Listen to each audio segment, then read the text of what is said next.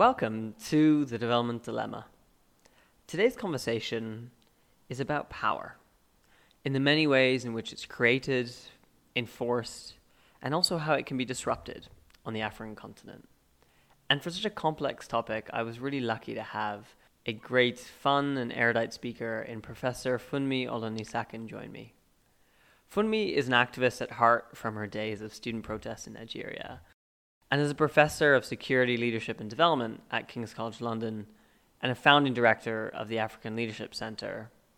She brings a really valuable perspective as both an academic and a practitioner.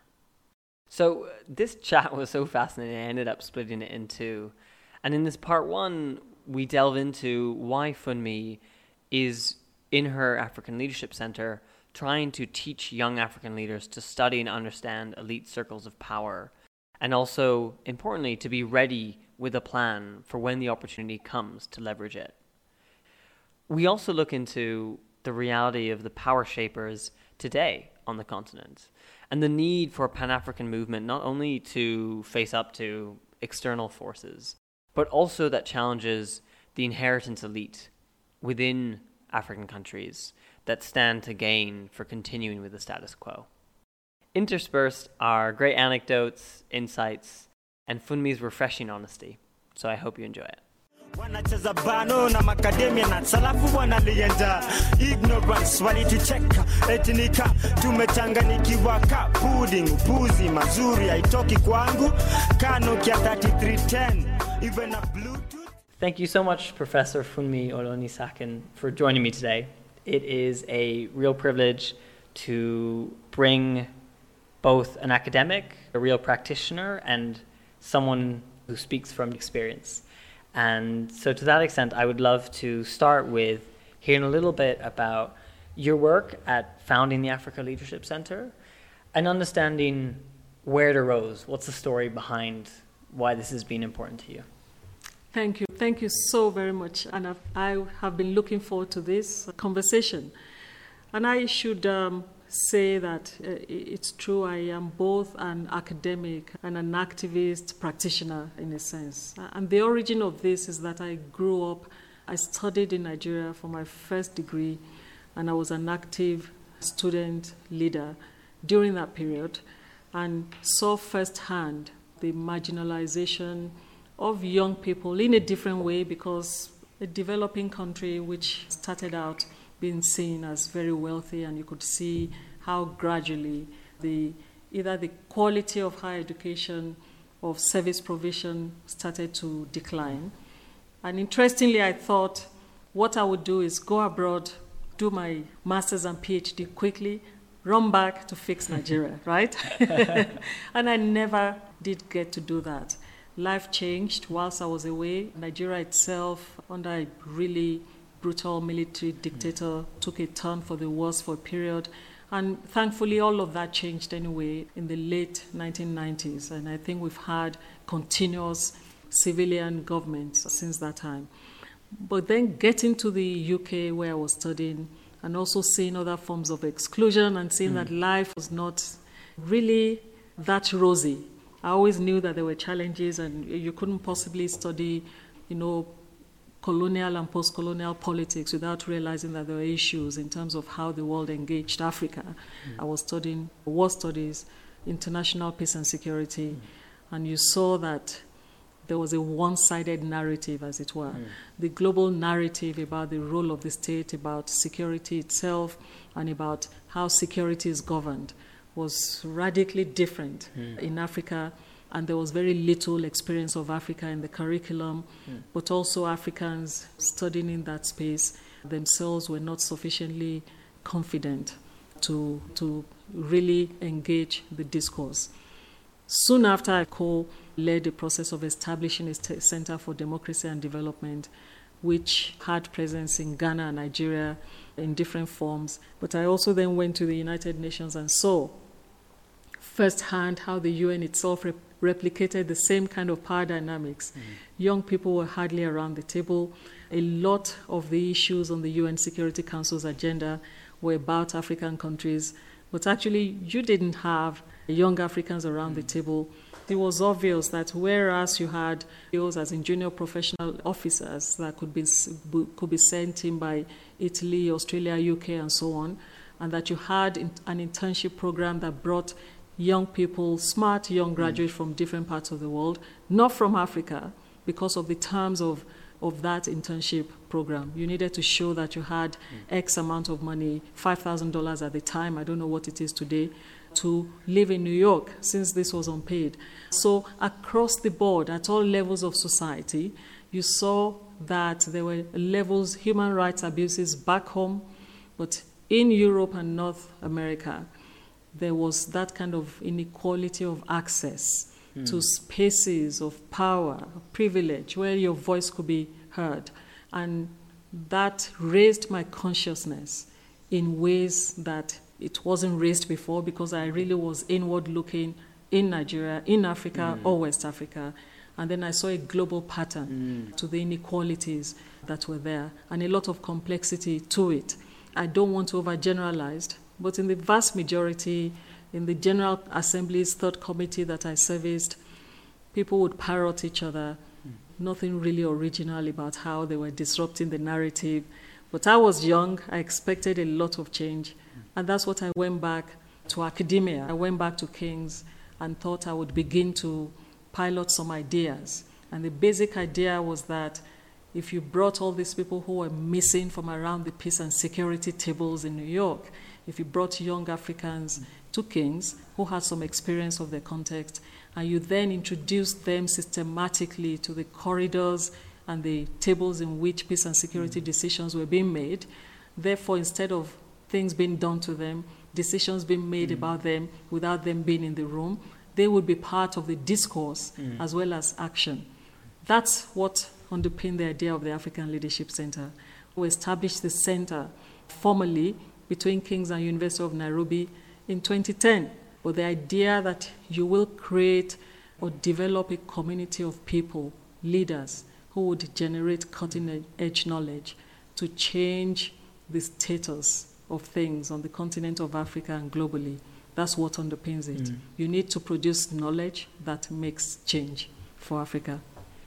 Well, first of all, thank you very much, Funmi, for that. And as you say, it's it's taken it at two levels because there's no productive discussion to be had about the state of governance within the African countries that can leave out the role and pressures and many different levers that are imposed on these states outside of it. And so you have to play at both levels. And so I think it's really fascinating the work you do at the African Leadership Center to build certain qualities, certain awarenesses amongst young African men and women to be prepared for those kind of spaces. And I'd be curious to hear from your own experience of the UN. I mean, what are some of those things that is often overlooked and mm. that you've really had to focus the teaching of these young leaders to make sure they're prepared for it? Yeah, absolutely. So I can talk of three, for example.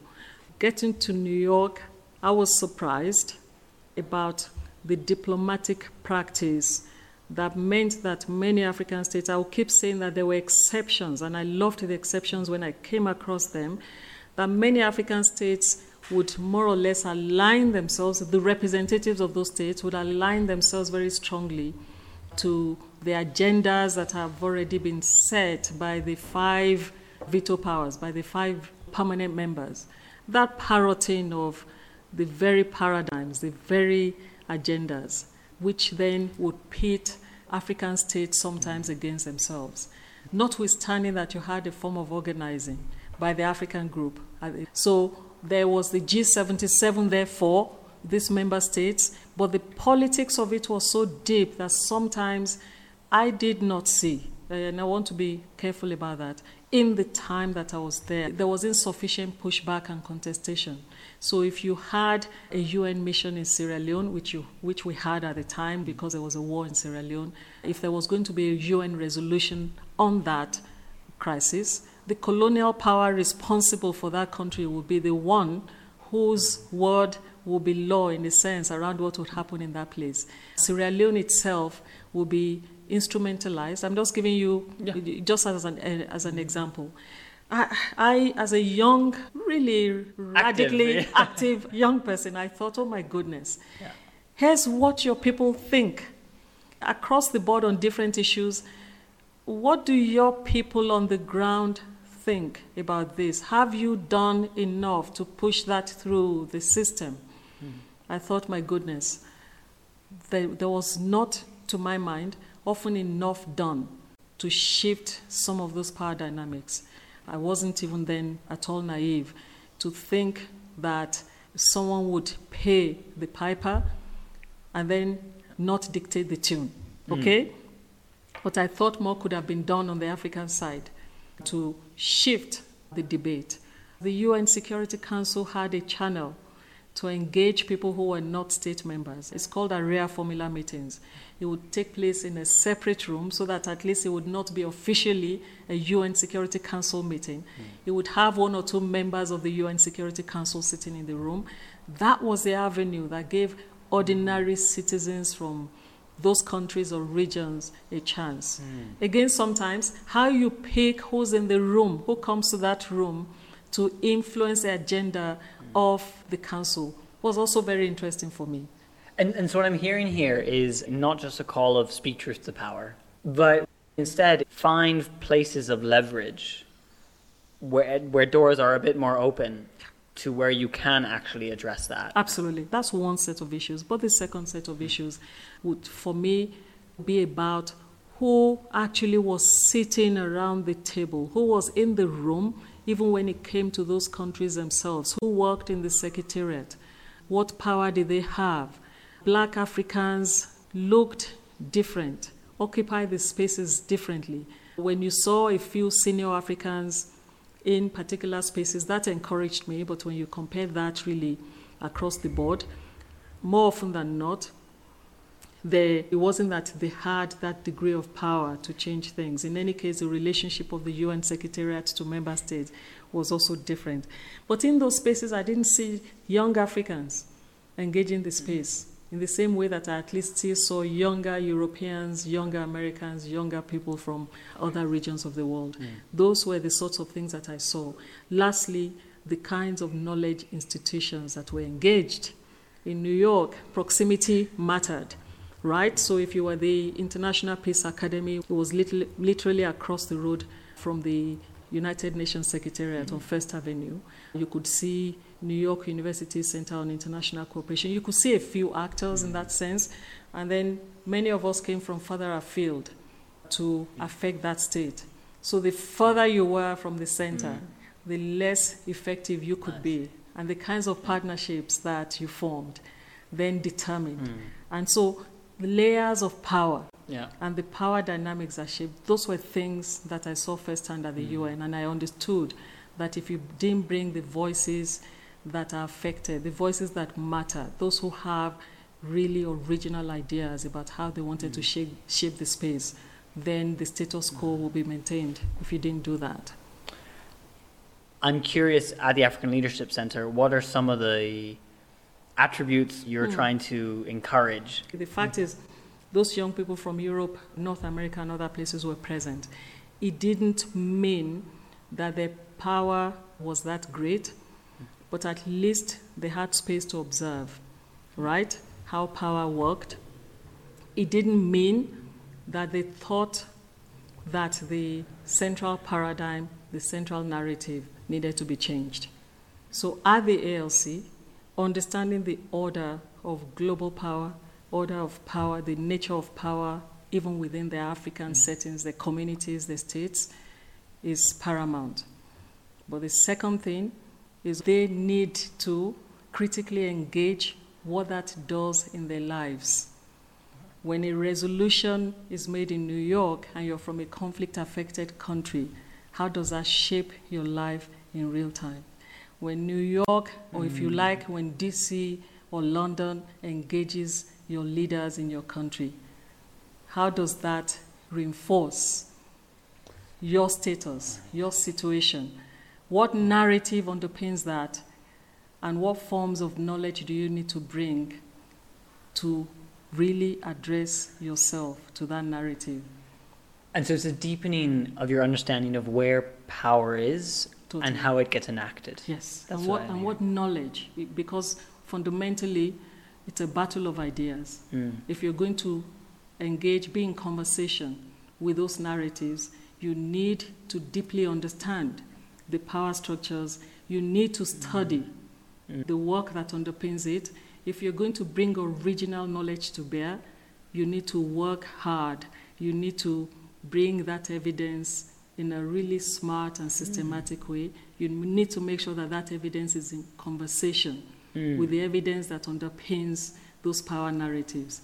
Uh, and so, the, eh, what you will not find at the ALC most of the time is intellectual laziness. Mm. It means you have to challenge the established ideas, Yeah. bring in really good quality knowledge to bear. More often than not, it will be empirical, but you also need to still do a lot of challenging the existing theories, not Mm. for the sake of challenging it, but bringing the empirical data that speaks to why it needs to change.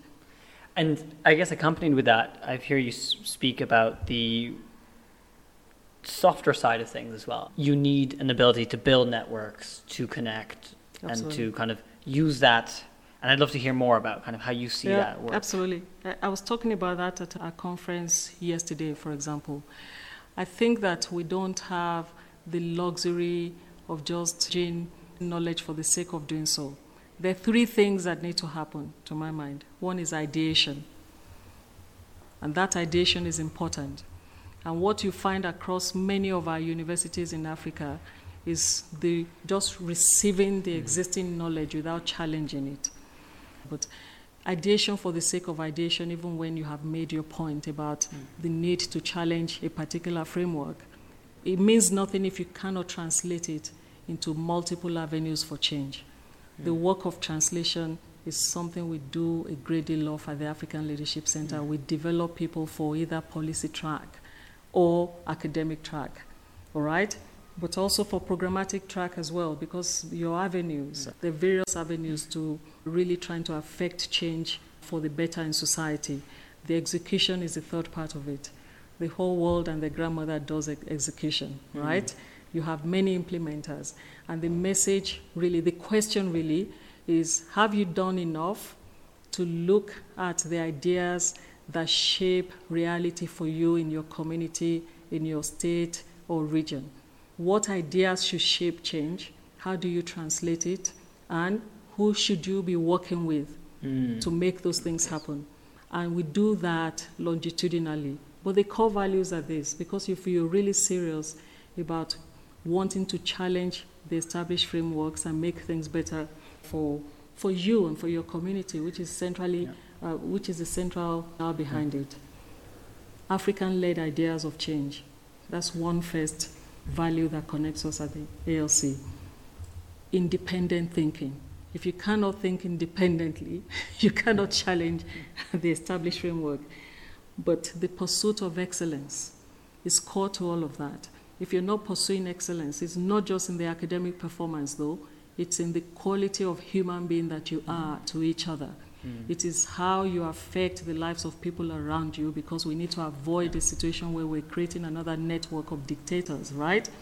But it is also things like the values of respect for diversity in all its forms. If you're going to be that leader that change, changes the continent of Africa, you can't be that one gender, one race, one class is superior to another. There has to be space for everyone around the table.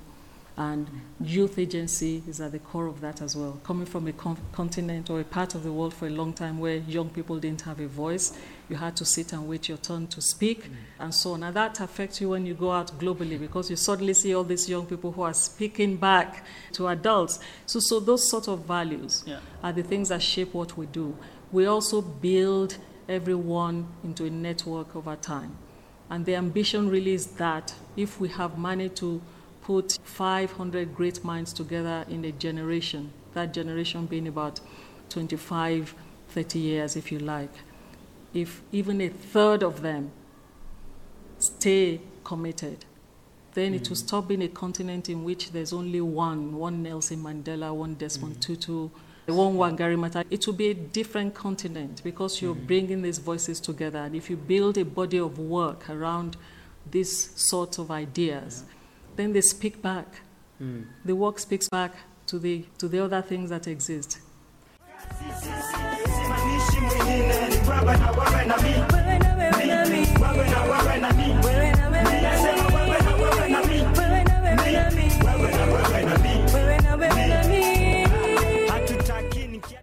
And so, running through this, uh, there's two pieces I hear really strongly. One is a very deliberate, thought out strategy about how you've approached this, and not, I guess, jumping to shouting, mm. but much more to think about how can we deeply understand, deeply engage over time, uh, which I think is really powerful. Mm. And then the second piece of this is a Pan Africanism mm. of it, and I'd be curious how you how you see Pan Africanism and how you see what it means to be African yeah. and, and who you yeah. include within that. First and foremost, let me say yes, there was always a strategy, but actually we've also adapted as we've gone along because we've had opportunities to add value, but also opportunities to course correct when you thought particular ideas were great for the tra- trajectory mm. that you had in mind. And that's the nature of life. Change happens, and you have to adapt to that change. When I, you notice that we said African led ideas of change. We didn't quite say Pan Africanism, but actually we're mm. guided by Pan African mm. ideals. And this is where some of the debate that has gone on over time, at the early stages, as we started searching for some of the best fellows for the African Leadership Center, we will be confronted by questions like so, who's an African? Is it mm. the black African that is an African? Do you consider the north of Africa as part of Africa? What happens with white South Africans? All of, all of those things. And where I stand is what I can speak to because I reject the idea that the color of the skin is what makes someone an African. I reject the idea that a place that is, has been defined by people who have rarely experienced each other in the way that we have is what defines a place like Middle East and North Africa or the Maghreb. But actually, the identity of Africanism or Pan um, Arabism does not mean that people are not Africans. And if you think of the political solidarity on the continent of Africa in relation to colonialism and so on, it did not separate the north of Africa from the south of Africa. Mm. And if you think of the inhumanity that happened in South Africa, white people struggled against apartheid and they lost life and limb. So we are heavily nuanced. Mm. And we think that everybody who considers, who identifies themselves as an African and has built home and love in Africa, has commitment to it, is very much an African. And I've often challenged us to think really expansively about Africanness. The diaspora as well, the diaspora African, because if it's about who lives here also, and if it's about whose the generations have lived here, what do we do about the African diaspora, those who left against their own will and so mm. on? And that's what Pan Africanism is all about. Mm. I think there's a piece here which relates to this around kind of African marginalization. Mm. And that relates, of course, is how, how do you define yourself yes. and your group, but also how you carry that forward. Mm. And there's an easy way in which that becomes divisive and mm. Who is in a kind of hierarchy of mm. who's been marginalized, which serves very well for those who are powerful because then they infight. I'm curious how you've thought about addressing that. Mm, mm. That's that, that's excellent, actually. The moment you have, to my mind, hierarchies of identity, you've lost the plot.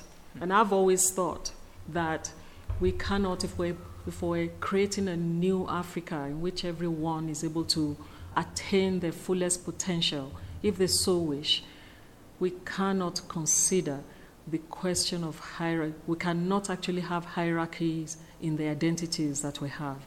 And I fear that sometimes we've fallen into that trap in the way that Africans are de- defined from outside, in the ways that support is given to whom, and then we create our own notions of whose argument, whose vision, whose experience of marginalization is superior or inferior to the mm-hmm. other. And this is something we try very hard. It's not easy because we're raised with all sorts of prejudices already, right? And we mm. come from different experiences. We're part of what we try to unlearn over a period of time, and that unlearning is part of what we pay attention to at mm. the African Leadership Center. Because unlearning the idea that there's only one perspective, the idea that my perspective of the world is superior to another's. The gender dimensions is really really huge. That for a long time and i see how many of my male counterparts whether within or outside the ALC have had the consciousness shift hmm. over a period of time. And i grew up you know in nigeria in a part of nigeria where the gender disparities were great hmm. as a part and hmm. parcel of local culture and tradition. And so that is the most difficult thing to do to establish a basis in which there's a transformation of mindset that does not see the hierarchies of identities. If we don't transform that mindset, I fear that we will always engage the outside world that already arranges, organizes their own response to Africa and their strategies for engagement in Africa on the basis of those hierarchies. Mm. And so, to make this perhaps concrete, there's a victimhood Mm. that one can adopt. And what I'm hearing as well is that victimhood plays into the hands of existing powers and how they want to both look at Africa but also subsequently treat it. Yeah, uh, but thank you for that. There's an instrumentalization that goes on, whether by design or by accident sometimes, of the notion of victimhood. When Africa's narrative, collective narrative, is a very strong one. If you look at what shaped the agenda of the Organization of African Unity at the time and the principles of co equal states, of not being colonially inherited mm. borders, of a group of co equal states, of really outlawing, if you like, never again would we take this degree of inequality of an apartheid system and so on. All of those principles were great, right? Mm. Except that somehow the inheritance elite had also vested interests that did not allow them to maintain this. So, when convenient, there's a way in which we, we use that collective narrative. And of course, at the time of the African Union, as we got to 2000, 2002 in particular, when you then had the new Constitutive Act, we were also clearer, we seemed more mature. The, the, the mm. act was clear about what defined how Africa would occupy the space, intervene in that space. Mm. New set of normative framework set, not that they abandoned what they had. But when it's convenient, right? Mm. We play this, we play the cards almost like the collective narrative and look at how Africa has been marginalized by the rest of the world. That is true, by the way, that there are structural inequalities, global structures that do not permit Africa to take its place very easily. Whether you're looking at Africa collectively or you're looking at African individuals in different organizations, the narrative is interconnected. What I see as the things to dismantle is this. Number one, that Africans themselves, only when it matters, only when they think it, when the inheritance elite want a seat at the table and want to really twist the arms of their northern partners, it's when they call the, the idea of marginalization. And yet, when you turn when you turn the camera and look at them in relation to their people, mm-hmm. the very things, the very double standards they accuse the rest of the world of, more often mm-hmm. than not, not always, but in the vast majority of cases, they have not been right to their own citizens. They have in turn marginalized on the basis of class, ethnicity, whatever it is, they have instrumentalized that in the way they deal with citizens. Mm. So you see gross inequalities Yeah. at local, national levels, but also at the global level when it matters, this elite can then claim victimhood when they're dealing with the mm. rest of the world. And I think that has allowed, that has really sustained the marginalization of Africa because if we wait for the powers that need to extract everything from Africa for the sustenance of their own situations, if those are the people who are going to transform the continent for us, we're joking. Mm. So charity begins at home, and we need to understand how we treat each other and also speak with one voice and mean it Mm. when we're dealing with the rest of the world because the, the structures of inequality Yeah. globally, the structures of power globally are not in favor of Africa even now Mm. as we speak. And would it be right to say they're in favor of the African inheritance elite Mm. because they get to play this double role? And playing that role further enables global north powers to exploit, take advantage of Africa, but in the name of collaborating with these elite. Absolutely. There's, there's an, a global elite system Mm. that looks almost the same. And the African elite is part of that global elite system. That, that, that's the point I'm making. Yeah. And for as long as we do not disrupt the structures of power or actually speak truth to power at the African level, at the continental level, regional and national level, if we're not able to speak truth to power and ensure that citizens are treated collectively on the basis of the kind of right that Yeah. we have tried to claim, then that's what we're going to. It's, it's a lot easier as a power bloc to deal with a so-called power bloc called the African Union or called the mm. Regional Economic Community, which makes rules that it does not live by.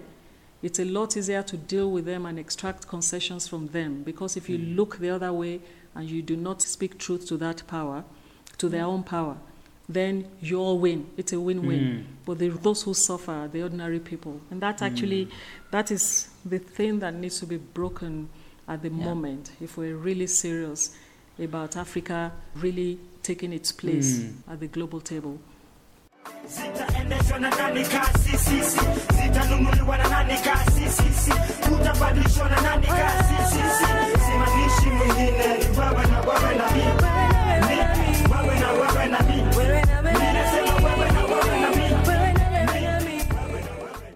I'm trying to think about what are the consequences of this. Understanding of power, of its implications, of its levels. What does that mean when it comes to the young African leader thinking of their own role? Part of what I'm hearing is to widen the discussion, not just to mm. talk about the global north powers, who mm. should be called out, mm. and it's great that we are doing more of that, but to include within that an explicit attempt to also call out the African elites within their country Absolutely. who play a, a way of kind of furthering their harm. Hmm. Let me be explicit about some of the things eh, because we're now talking about global structures now.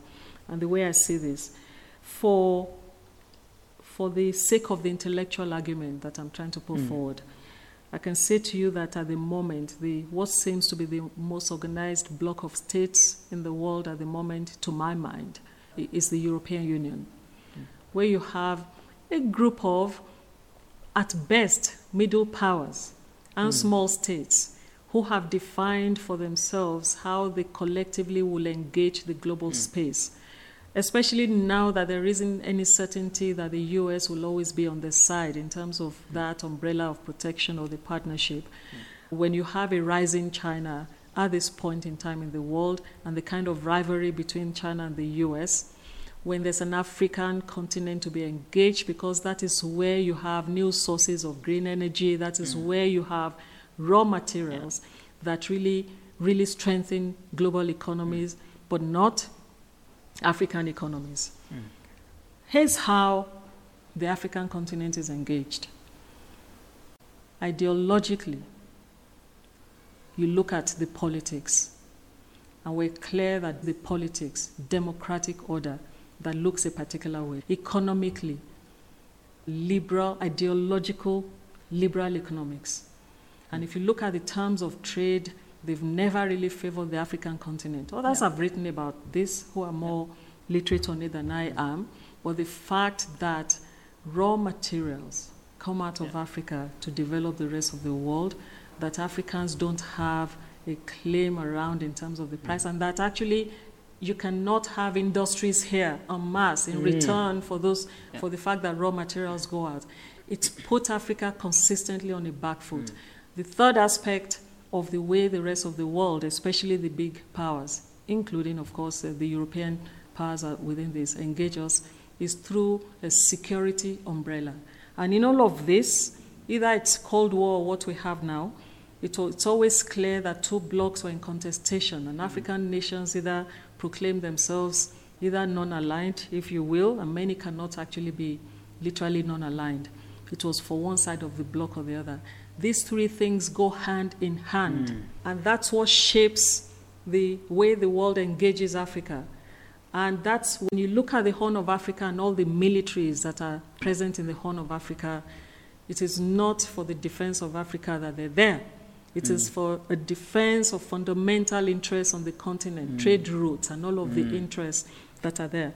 But when Africa needs to engage the rest of the world, it is convenient for the rest of the world to deal with Africa on those three things as separate. The rest of the world integrates the liberal economics, the politics, and the security or def- and defense agenda. But hmm. Africa engages the rest of the world piecemeal. The I see. politics is separate from the economics, hmm. from the security. Hmm. And that's a disjointedness from what you had, from what Nkrumah, the likes of Nkrumah, were articulating in the 60s. A high command that the economics and the defense Yeah. and the politics united Africa under one, and that they collectively engaged the rest of the world. You, the EU is smart. Yeah. Not because those countries don't engage bilaterally, they do, and they actually engage a lot of African mm. countries bilaterally for their own national interest. But on certain agendas, they are mm. together in setting the terms. Yeah. So, why would Africa remain this immature if not for the separate mm. interests of the inheritance elite that cannot give up their own individual interests for the whole? Wow, fascinating.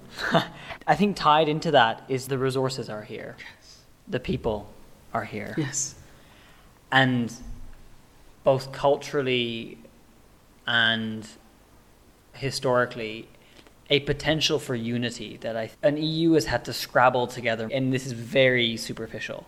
But coming in the music, in the engagement, in the richness of the culture, food, I can see how Pan Africanism is actually closer. I think the person on the street feels more affinity to a Pan African ideal than the average European and certainly not the average British. So, to that extent, one can look at this from a position of great power, and therefore, that breaking up of these three pieces hmm. loses a lot of the power. It does. It does. And I, hmm. I think it's by design as well. By whose design? Or by, if I were an external power, Yeah. I would never want those three things to be present. I would not, never want Africa to collectively make demands on the rest of the hmm. world. Because what then happens if Africa dictated a different set of hmm. terms collectively for the raw materials, collectively for its peoples, uh, and also has its own logic? Says the logic of democracy and statehood for us looks like this as long and as far as I'm concerned, as long as the ordinary African identifies themselves and they can reach their fullest potential and find their participation and representation in those things, that's what should matter more than Yeah. accepting an agenda that comes Yeah. from outside and a short-term agenda mm. for a particular class. Yeah. Which relates both to the governance structures, hmm. but most obviously to the states and the ways Yes, they yeah, were shaped absolutely. and what they look like. Absolutely. Thank you so much, Funmi. Thank you for your generosity. Thank you for a really excellent conversation.